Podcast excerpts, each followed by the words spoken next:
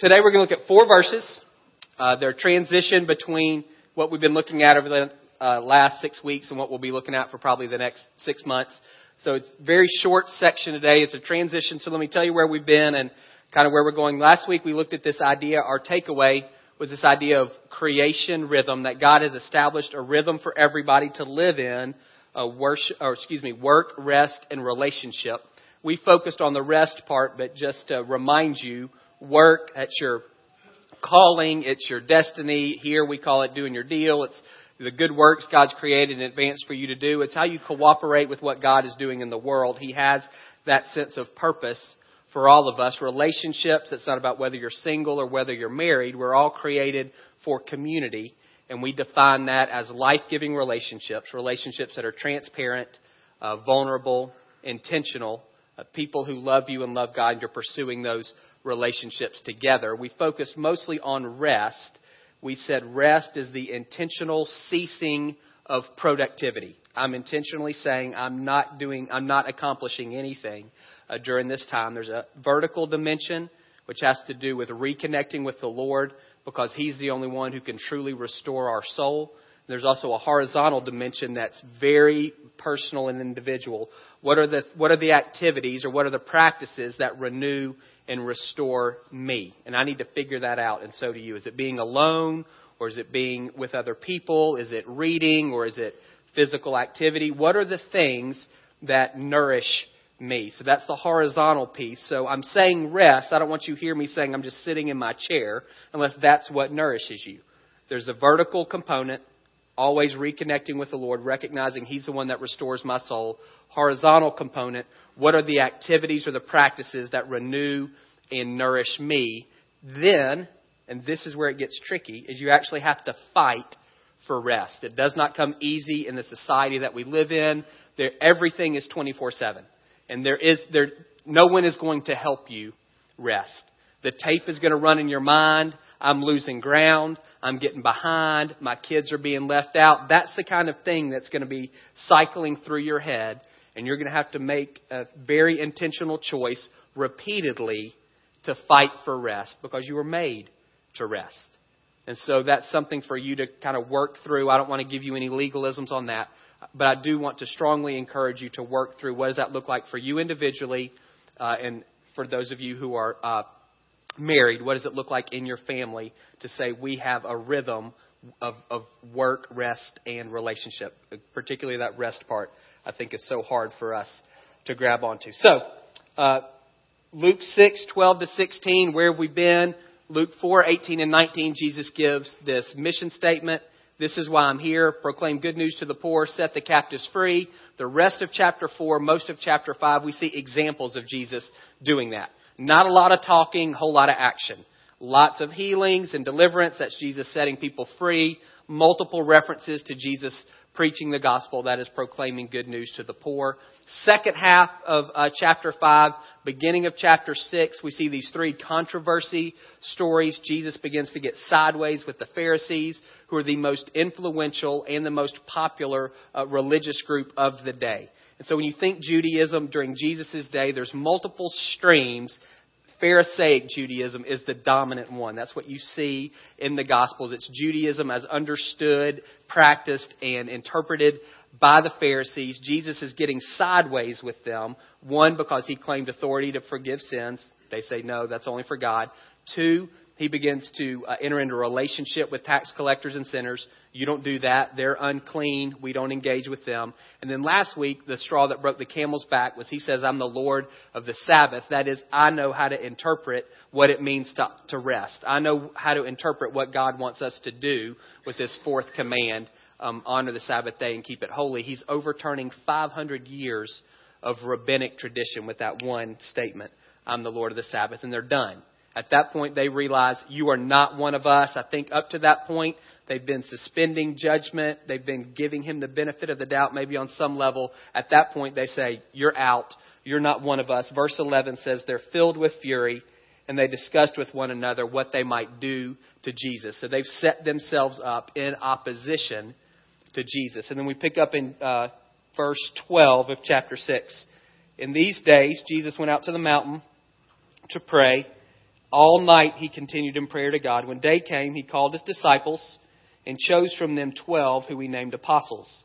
Simon, whom he named Peter, and Andrew his brother, and James and John, and Philip and Bartholomew, and Matthew and Thomas, and James the son of Alphaeus, and Simon, who is called the Zealot, and Judas the son of James, and Judas Iscariot, who became a traitor. So here's what I think's happening. I think Jesus, coming out of the synagogue, he recognizes they're not happy with me. They're filled with fury. He can see it on their face. He can hear it in their voice. The writing's on the wall. We're, we're, they're not going to change their opinions about me. They're not going to change their expectations and understandings of what it means to people to be the people of God. They're, they're making no accommodations to what God is doing through me. And so I think he goes up on the mountain to ask God what's next. I think he realizes at that point the old wineskin, it's not, it doesn't work. We talked about that a few weeks ago. It's rigid. There's no play. There's no give. There's no sense of these guys making any alterations to what they understand God to be doing for what he's actually doing in Jesus. So I think at this point in 6, chapter 6, verses 11, Jesus is saying, stepping away from the old wineskin, stepping away from the religious leadership of his time, I think he goes up on the mountain to say, What's next? And I think he comes down from the mountain with a new wineskin. I think that's what he gets during that period of that night while he's praying. And the first step in establishing this new wineskin is to say, out of all the guys who are following him, that's disciples, followers, we don't know how many there were, there were at least 70. Uh, most likely there was a decent bit more than that, particularly this early in his ministry. He calls 12 guys out and he designates them apostles or messengers or sent ones. And their primary responsibility as we read through the rest of the Gospels, as we read through Acts, is to help Jesus spread this new wine, this message proclaiming good news to the poor that Jesus is the Messiah and that he's come to set the captives free. And so he's, uh, uh that's the first step in this new wine is who's going to help me spread this message. Out of my followers, I'm going to pick these 12 guys. We'll look at them in a minute. What I want you thinking about, when you think about this passage, you may say, not quite certain what this has to do with me. This is what I want to ask you. One, are you at a fork in the road? Is there a decision in front of you that you need to make? If the answer to that is yes, then I hopefully, um, I think there's some stuff here for you. Or are you in a fog? You unsure about something in your life and you need insight or you need clarity? You may not say, I'm actually making a decision, but things are unclear. Again, I'm in a bit of a fog. Things are unclear for me, and I need some, some revelation or I need some insight. If you would answer yes to either of those two questions, then I would, I think there's something here for you. If you would say no, then feel free to leave at any point. I'm, I'm joking. So, process. I think what we see with Jesus is someone asking what's next. We don't know exactly what happened on the mountain but I'm going to make a couple of educated guesses based on what we read. So Jesus goes up on the mountain. I think he's saying to his father, What's next? And we see he prays all night. Don't be intimidated by that, but there is something there for us. And I think it's the idea of, of praying for something from the beginning all the way through to the end. Jesus is trying to figure out what's next, and he stays on the mountain until he gets clarity. He comes back with some action items. And I think, again, if you would find yourself either in a fog or at a decision point, uh, remember this. This idea of praying about something from the beginning all the way through to the point of clarity, till you have something that you can act on. It may very well be, based on your personality, the best thing is for you to take a chunk and say, I'm going to, I'm going to pray all night. Whatever that looks like. I'm, I'm not going to get out of this chair until I get some direction and some clarity for, from you on this. And again, I think there a lot of that's personality. Some of you do better biting off a little chunk every day until you get clarity. But the the point there to me is Jesus isn't casual. He doesn't just pray about something. God, help me make a good decision about what to do next and then kind of go on his way. He sits there, goes back and forth with God to the point of clarity till he has something that he can hang his hat on and work off of. And my encouragement to you when you find yourself, again, either in a fog or at a decision making point is to take that same posture and say, prayer is not one of the, one of the ways I'm trying to figure this out. I'm not going to say, God, help me make a good decision and then go about my normal decision making process, whether that's pros and cons or getting advice or throwing a dart at a dartboard. That, that, I'm not saying don't make a decision. I'm saying don't make God just one of the little inputs. Say rather than that, God, I'm, I need to hear you, and I'm going to pray about this from the beginning all the way to the point of clarity. Yes, I'm going to do these other things, but central, all of those things are wrapped around this idea of I need to hear from you. And that's the second thing is Jesus listened. He came back with the names of 12 guys. I don't think he went up on the mountain saying, God, show me who the 12 guys are. I think he went up on the mountain saying, what's next? And when he came down, I think God had given him enough of a picture of what was going on with the names of these 12 guys that he could move forward. And so there's a listening component there. For many of us, when we think prayer, all we think about is us talking. And I'm just telling God things He already knows anyway, so what's the point? Prayer is absolutely inviting God to get involved, but prayer is an opportunity for God to speak to us. Jesus had a, he, he listened.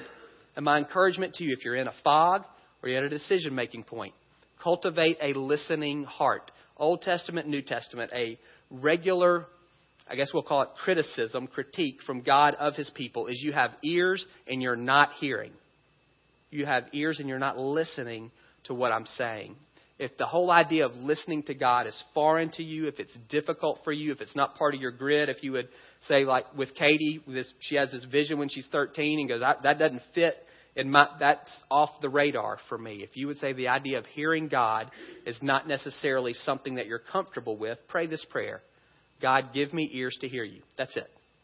God, give me ears to hear you. And if you mean that, you actually want to hear him, then you will. John 10 makes it very plain Jesus is the shepherd, we're his sheep, we can know his voice. He wants to lead you.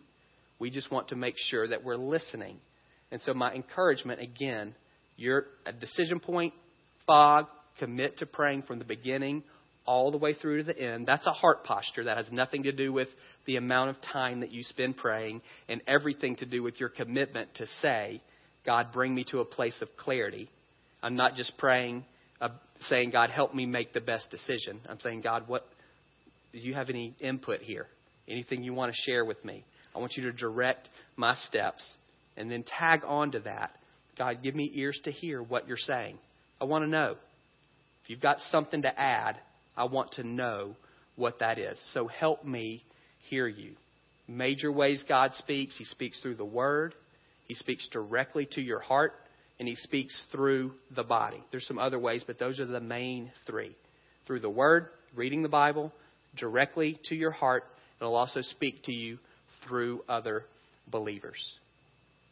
One, two, there's two ways I think God will tend to lead. There's two paths and I think we see one of those with Jesus. One is the path of wisdom, and the other is the path of righteousness. So I'm at a fork in the road, or I'm in the fog, and I'm saying, God, I need some insight. I need some direction. Show me the way forward. One of these two roads. Usually it's either going to be this path of wisdom or it's going to be the path of revelation. I don't want you to see those as competing. They're not. Both of those, wisdom and revelation, have their um, origin in God. I don't want you to see one as better than the other. Revelation is not more spiritual than wisdom. Wisdom is not more mature than revelation. It's two different ways that the Lord will lead us. It's two different paths or two different roads uh, that He will walk us down. So, wisdom, when you think about the idea of wisdom, biblically, it really has this the connotation of skill. It's it's knowledge that's applied. It's knowing how to live well. Uh, it's less about information and content and it's more about um, practice. So, in my mind, if I want to know something, then I go talk to a smart person. If I want advice, I go talk to a wise person. A smart person might know more than me. A wise person knows how to live better than me. And those aren't necessarily the same thing, but you have this, there's this intuitive sense in you that if you want some advice, there are people who you're going to go talk to, and it probably has very little to do with their GPA, where they went to college, or how many books they've read. There's some internal quality in them that you, that says to you, they can help me with this. They can help me figure out the next step. They understand. There's understanding, there's comprehension. They can help me know how to move forward. That's wisdom. It's, it's holy common sense. And I don't say that in any kind of demeaning way. It's this recognition that God has ordered the world, There's this recognition that there's cause and effect. It's a recognition that, that uh, the past, in a lot of ways, does help us determine present and future. God is a God of order. And holy common sense wisdom says we can know. Like we can know how God is going to act based on how we've seen him act in the past. We can apply the truth that we read in the Word to our life. It's very applicable. So it's holy common sense. It's how God usually works. Rarely is there new information when it comes to wisdom. Now, revelation is different. Revelation, uh, that connotation is, is uncovering. It's a disclosure of God's will or God's mind about a particular situation. If someone says, I've got a word from God, normally they're talking about revelation. It's new information that's injected into um, a situation. It's probably something that you couldn't have known otherwise. Katie was a great example. That was revelation, that dream. That came, that came out of left field for her. She wasn't moving in that direction at all, and God said, Here's the thing for you. Here's, a, here's the path for your life. That was revelation. It's often unconventional, which for some of you is great, and for some of you that makes you nervous. What I want you to hear is that God walks down, God will lead you down both of those paths. And neither one is better than the other, but most of us are bent in one of those two directions. Some of us are more wisdom people, and some of us are more revelation people. And we can tend to think or operate that way. What I want you to do is one, recognize about yourself which way are you bent, and two, recognize God wants to lead you down both. He's the God of wisdom and He's the God of revelation, and we don't want to pigeonhole Him and say, God, this is the only way you can speak to me. This is the only way that you can lead me. If I'm at a fork in the road, if things are foggy for me, I want to be open to wisdom and I want to be open to revelation. So, a couple of things depending on what kind of person you are. Wisdom people, middle of the bell curve. Not because you're average, solid. Decisions that come from wisdom people are always solid. Decisions that come from revelation oriented people are on the extremes. They're home runs or they're strikeouts. Rarely is there anything in between. You go to Africa and you start this great ministry, or you go to Africa and you crash and burn and we got to bring you home in a body bag. It's one of those two things. There's nothing in between for revelation people. Wisdom people, again, are much, it's just solid, steady, good decisions. The ditches, if you're a wisdom person, wisdom people, this is interesting, can move ahead without God because they, just, they know. There's just kind of this sense, I've already got the map, so I don't necessarily need a guide.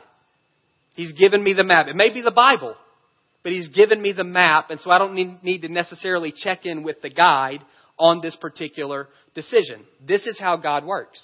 This is, this is, in this situation, this is what you do.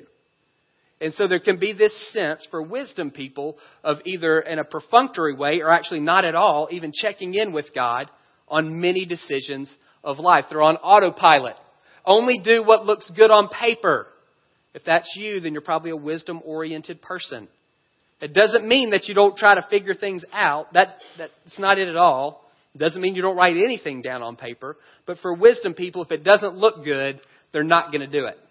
If it doesn't make sense, that's kind of a, that's a wisdom saying. Does that make sense or not?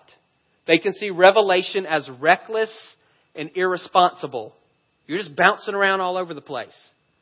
That type of thing. This is a stereotype in general, the older we get, the more we move towards wisdom. That's what we do. When some of you, when Katie was up here talking, depending on your age, you're thinking, wow, that was awesome. Or you're thinking, that was nuts. And for those of you who are parents, you're thinking, if God tells my 13 year old daughter to move to Uganda, like, we're changing churches. And we're like, we're going to do something is that we're not doing that. But if you're the 13 year old, you're like, yes, it's revelation. If you're the parent, you're going, you got to go to college. It's, that's, there's that tension for us, and some of it is generational. Correctives. If you're a wisdom oriented person, you need to cultivate listening to the Lord. And I would say it's important to do that before you need to hear Him. So before you're at a fork in the road, before things are foggy, if you can cultivate what it means to hear the Lord, then you'll be a lot more confident and a lot more comfortable when you actually need to hear something.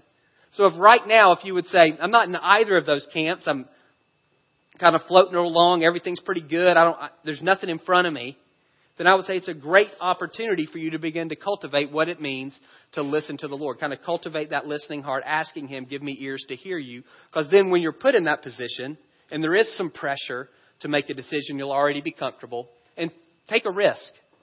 Just take a risk. Do something that doesn't look good on paper and see what happens. God, I want you to lead me into something today that makes me at least a bit uncomfortable. I'm going to say yes. You just lead me into something today and see what happens.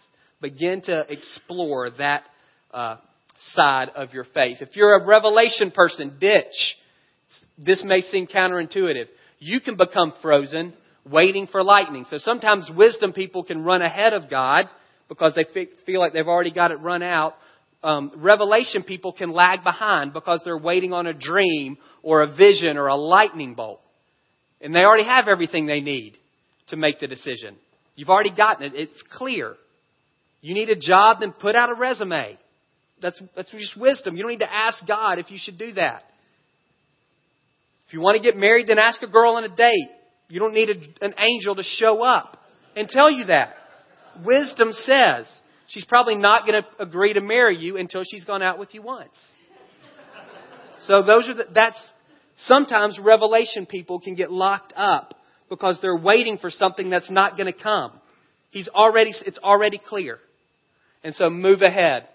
Assume every thought is a directive from God very easy for revelation oriented people to take their desires and project them onto God. And then basically God says whatever they want him to say. Very tricky uh, for that. And they can also see wisdom, they can tend to demean wisdom. There's no faith involved in that. There's no risk, there's no trust. If you're a revelation oriented person, you need to you need to read the Bible is the first thing you need to do. Because the Holy Spirit will never lead you to do something that's counter to what He's already revealed in Scripture. This, the Bible is a great, they're great, it's great guardrails for you if you're a revelation oriented person. It will keep you on the road. And so will the body. Don't make decisions. I would encourage you, don't make decisions in isolation. It is hard if you're a revelation oriented person to slow down enough to bring other people into the process. But do that. It will keep you from a massive amount of heartache. What God is saying to you most of the time will resonate with people who love you. Not all the time. There are times where you're going to have to go solo, but often the things that He's stirring in your heart will resonate in the hearts of those who love you as well. So you can obviously see there can be tension between these two folks, particularly if they have the same last name. And so some of you are looking at this and you see the ditches that your spouse falls into. You, of course, don't fall into the ditches on your side, but you can absolutely see the flaws for them. And if that's where, if you're married to someone who leans the other way, I want you to recognize neither one is better than the other. God works through wisdom and He works through revelation. And the, the thing is, how do we pull those things together? How do we take the best of each of those things? What does it look like if I'm a revelation oriented person to lean towards wisdom? Because there are times where that's the way God wants to lead me. If I'm a wisdom oriented person, what does it look like for me to lean towards revelation? Because there are times that that's how God wants to lead me. And within our household, within your, some of you, it's with, it's your boss. It's you and your boss. Y'all don't, y'all are different. Maybe with your parents. In those primary relationships, how do we hold both of those things together. Let me tell you two quick stories from our uh, experience as a church that maybe will help um, illustrate this. When we first started, we had a, a, we had 30 adults and we had 17 children. So that was the reality for us. We had 17 children. I was the the staff was just me, and I wasn't going to take care of 17 children. So it became, and nobody wanted me to. Nobody was begging me to do that. So what became apparent was we needed somebody, we needed a children's pastor. That became apparent. We did some research. And, and one of the things that guys who plant churches will tell you is a pastor tends to draw people 10 years on either side of their age. It's not a rule, but in general, that's kind of a guide. So when we, Stonebridge really started moving, I was 32 years old, so 22 to 42. just looking at that demographic, there's going to be people who have children in that demographic. We already had 17.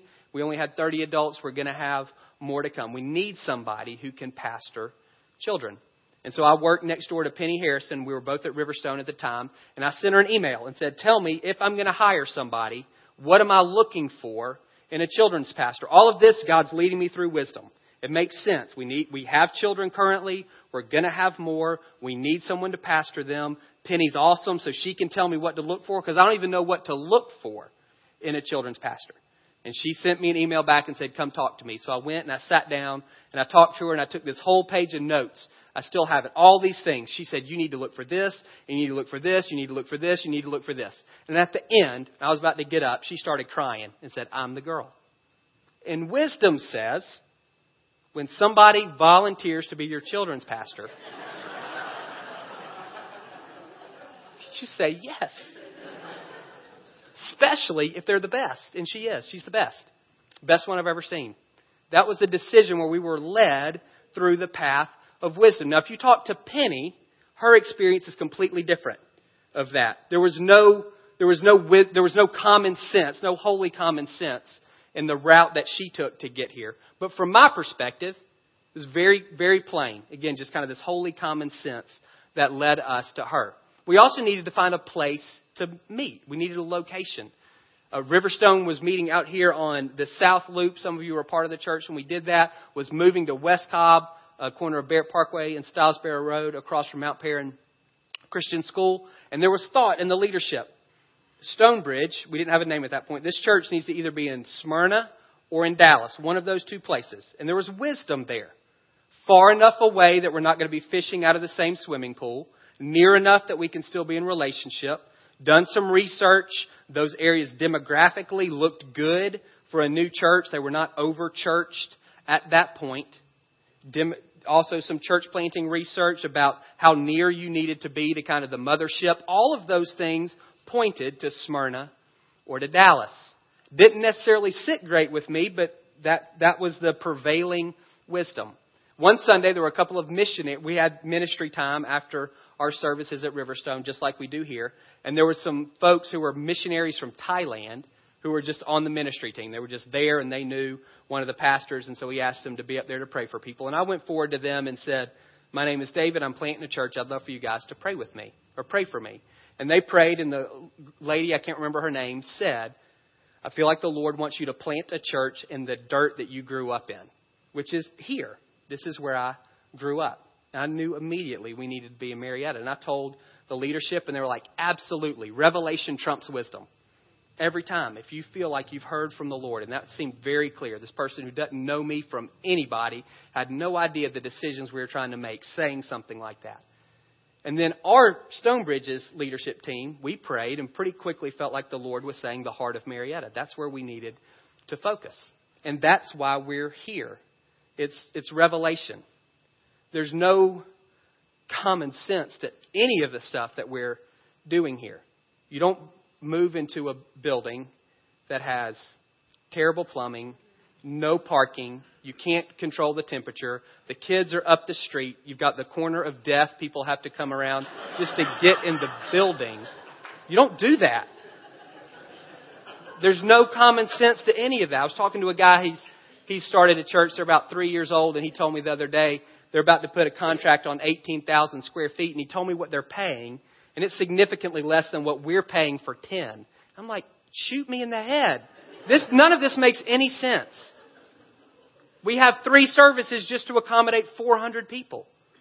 None of it, none of that is wise. But all of it is based on revelation. And that's why we're here. And that's why we're willing to work with and force you to work with the inconveniences of being a storefront church on the square. Because as sure as I know my name, and as sure as our leadership team knew each one of their names, they knew God said, plant a church in the place where you're from and go for the heart of Marietta. And so that's where that decision comes from. And neither wisdom nor revelation is, is better. God led us in one case, in one hand, down the path of wisdom. He led us in the other case down the path of revelation. I would never, ever advise you to leave wisdom unless you have revelation. It, and when revelation comes, if it comes, I would say it always trumps wisdom. But you don't let go of wisdom unless there's revelation in the mix. Last thing, and we're going to close. Looking at these 12 guys, we're not going to spend any time uh, looking at them individually. You can read one. You, go back, please, Alex. You can get that book. 13 Apostles, Ellis, Ellsworth Kalas. He's a great guy. He says 13 because he talks about Matthias, who replaced Judas in Acts. If you want some individual portraits, that's them. It's not an academic book at all. It's very kind of inspirational. He's a great um, communicator, and so you, that would encourage you. I don't know if you can actually find the book, but you can download it uh, for your Kindle for sure. Alex, if you'll show the next one. These are the lists down the left. Um, those are Luke's names for the 12 disciples, and what you see in parentheses is what they're called uh, in the other books. Matthew, Mark, Luke, and Acts each have a list of the 12 disciples. This is them. Some, sometimes uh, you see different names. This is the way they're connected together. On the right, those are the major places where you'll see them. That's not it for Peter. There's plenty more for him. But the rest of those guys, that's a pretty comprehensive list of where you'll see their activity in the Gospels, which is not much. And so, again, we're not going to spend any time trying to look at them individually. Um, what I would say is, are there things that we see in common that speak to us as people who are following Jesus? And my hope for all of us is that we would say at some point, we want to be sent by Him. We want to do that. We want to be ones who are sent as well. We want to live our lives as missionaries too. One of the first things you may notice is they're all Jewish men. Um, that doesn't connect to us. That doesn't apply to us anymore. That was a functional decision.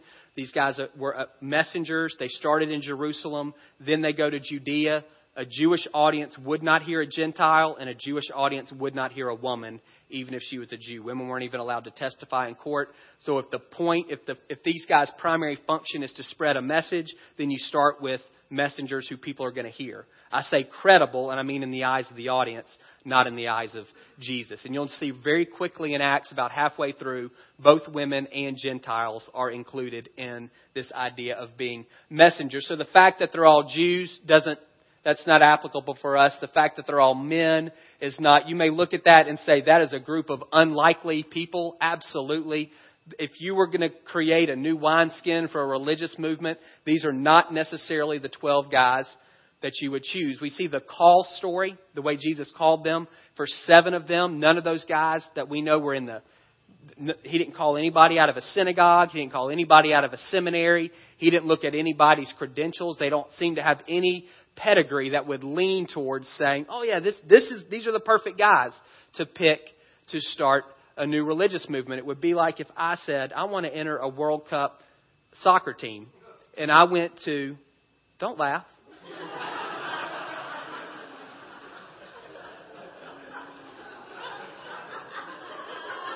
Come on. I was most improved in the 10th grade. So, if I said, as a coach, I wanted to create this World Cup soccer team, and you said, well, where are you going to go and get the guys? And I said, I'm going to go to spring training. And you said, they, they play baseball there. And I, oh, it'll be fine. That's what he did. He picked baseball players to play soccer. He picked guys without any religious background or pedigree, even knowledge in some ways and said, These are the ones I'm going to start with. If you go through this list, they're all over the place.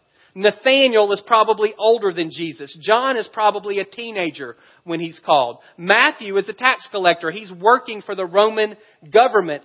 Simon is a zealot who literally would want to kill Matthew because he was such a nationalist. Hated anybody who would work with Rome. You've got fishermen. Some of these guys won't even know anything, but it's not who you pick. But it's who Jesus chose. Why? Those things are different. What's the same? Other than they were Jewish men, they were all hungry. There was a desire in each of them that said, I'm going to follow that guy. Even in Judas Iscariot, there was a desire in him that said, I'm going to follow that guy. And if I've got to leave something behind, then I'll leave it behind because he's worth it. Second Chronicles 16:9 says, "The eyes of the Lord range to and fro throughout the earth, looking to support those looking to strongly support those whose heart is fully His. That's these guys. Jesus had their heart. They didn't fully understand what they were saying yes to, but he had their heart. And so he was able to send them back out. And my encouragement to you this morning, I'm asking, does he have yours? We live, we said before, we live, we are the thorny soil. That is Cobb County. The kingdom of God can absolutely take root in our hearts, but there are so many other things that compete with the kingdom for our time and our attention and our allegiance. They choke out what God, those things that are good often choke out what God wants to do in us. And what he wants to say is, Do I have all of your heart? Will you pull out anything that I determine is a weed, even if you like it? Even if it's good, will you pull it out if I say it's a weed? These guys were absolutely. What gets in the way? My job gets in the way? Done. My family gets in the way? Done. What else? My old friends get whatever. There's this desire in them that said, You're worth it. You're worth whatever leaving behind whatever I've got to. The primary is I want to be with you. The secondary is anything that holds me back. I'm going to get rid of. And so my question to you this morning as we close, does he have your whole heart? Jeremiah 29, you'll seek me and find me when you seek me with all of your heart. There's this thing in God that says, Where's your desire? What's, what's the hunger level for you? During Lent, we're halfway through. One of the things that we're praying is that God would stir a deeper hunger in us for Him. That's this. We want to say, yes, if you're going to look throughout all of the earth, and if you say you're going to support anyone whose heart is fully yours, then when your eyes get on me, I want, I want you to say, that's, that's my guy. My, his heart is fully mine. That's my girl her heart is fully mine. If, his heart, if your heart's not fully his, it doesn't mean that you're, you don't love God. It doesn't mean that you're not a Christian. It doesn't mean that God's disappointed in you at all. But it means you can't, he can't send you.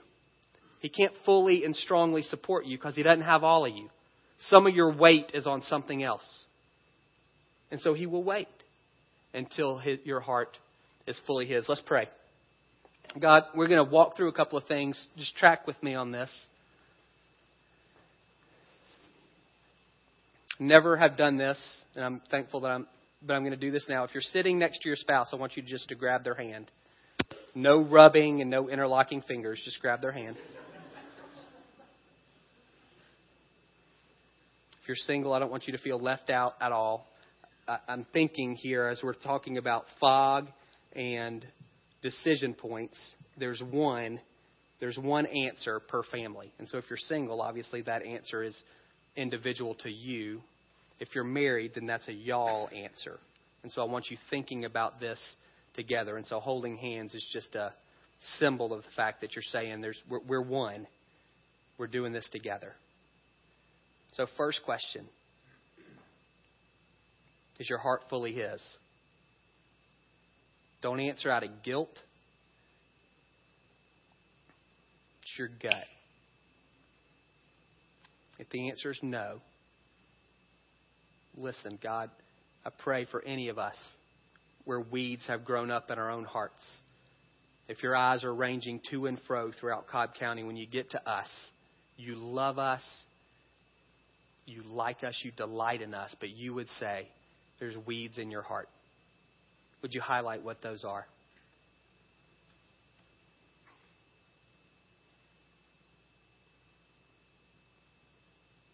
Whatever came to your mind, I just want you to confess that to the Lord.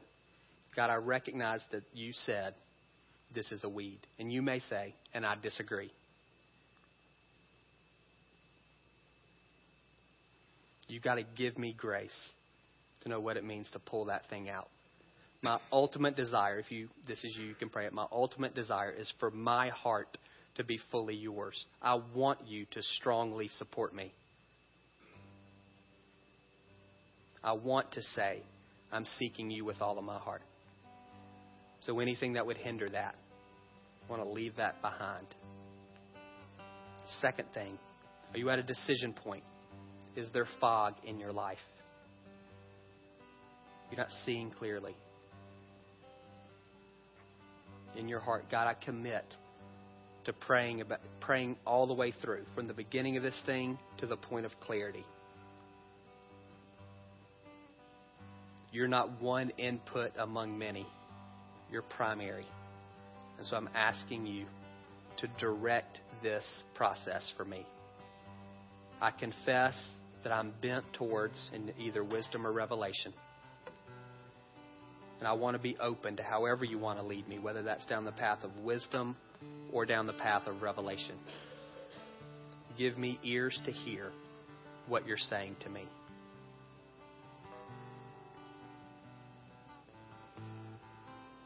God, my prayer for every man and woman in this room single, married, divorced, widowed, children at home, no children,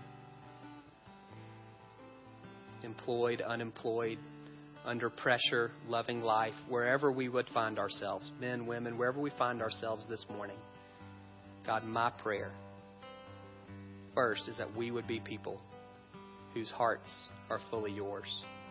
And second, that we would be people who are led by your Spirit in all decisions in our life. Over these next three minutes, would you speak to those at decision points?